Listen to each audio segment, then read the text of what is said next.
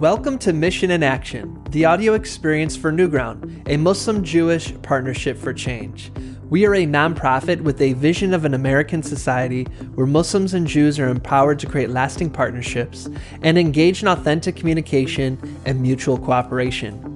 On this podcast, you'll find a mix of our keynotes, workshops, interviews, speeches, and other audio from events led by our team.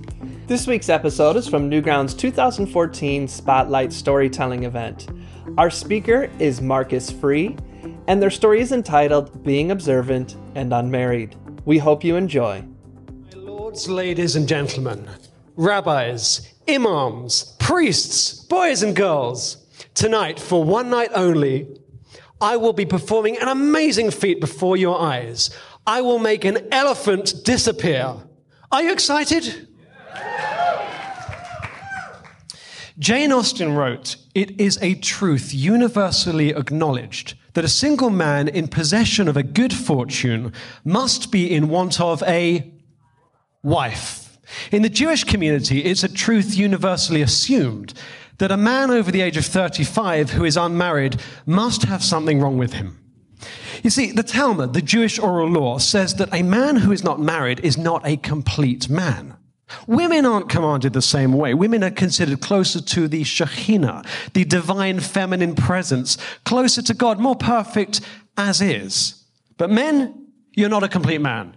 Not like half a man or munchkin or hobbit. The ring, where is my precious?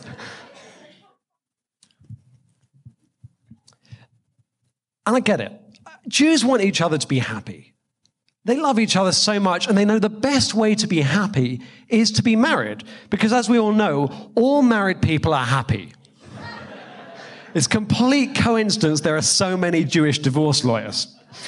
As a result, people feel they've got complete license to ask you about very private matters in very public settings, like over the Shabbat Sabbath dinner table. Hey you, British guy, pass the wine. I'm English.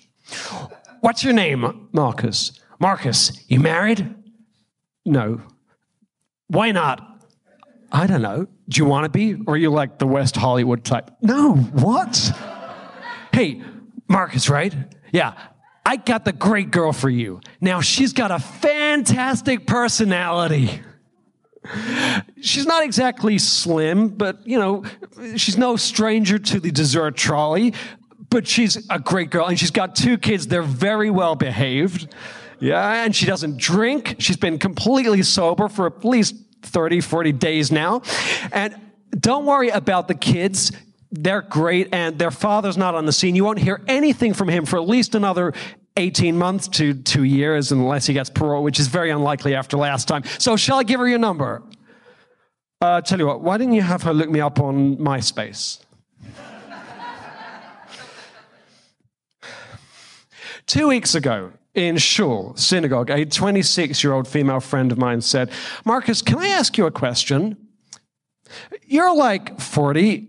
Well, I'm thirty-nine and eleven months. Okay, so if you met a girl and you weren't attracted to her, but she treated you like a king, do you think you should marry her because, you know, you're getting old?" No, I explained to her. I, I said, well, I was so thankful that I hadn't married any of my ex-girlfriends. It was a blessing, certainly a blessing for them. I was far too much of a boy, not in like a bad boy, not in that kind of way. Emotionally, too much of a boy, not enough of a man. And then I said to her, Sarah, I'm going to call her Sarah. I want to protect her and don't want to use her real name, which is Michelle. Sarah, can I ask you a question?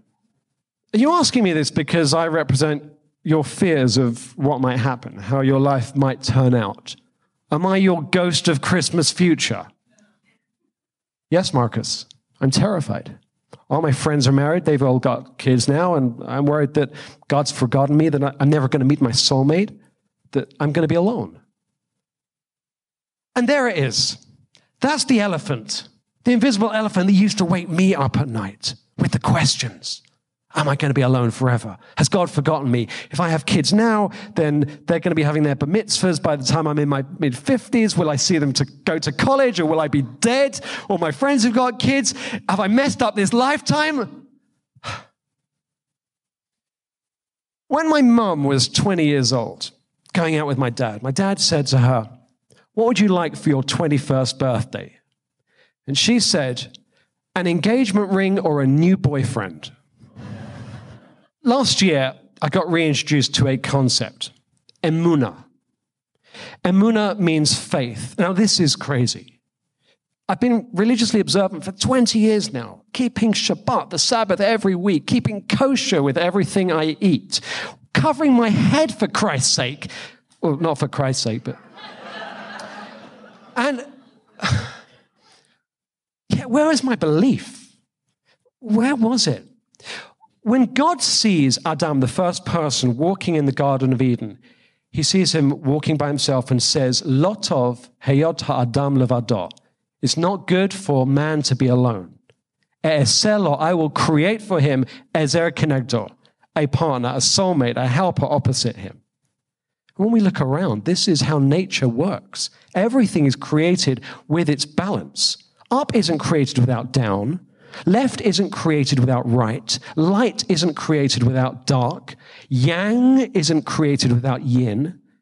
And you're not created without your soulmate. It's just not possible.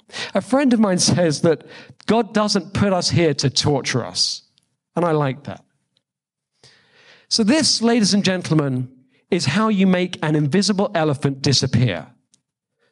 By making something far greater take its place. L'chaim. Hi, I'm Aziza Hassan, the Executive Director of NewGround, a Muslim-Jewish partnership for change.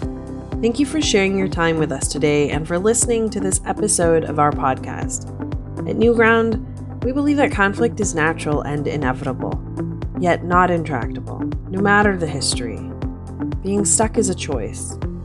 That's why we build relationships between Muslims and Jews so that they can transform their communities through lasting partnerships. If you'd like to learn more about our mission or support this podcast and NewGround's work, please visit m j new ground dot org. That's M for Muslim, J for Jew, new ground dot org. Or click on the link in the show notes. Thank you.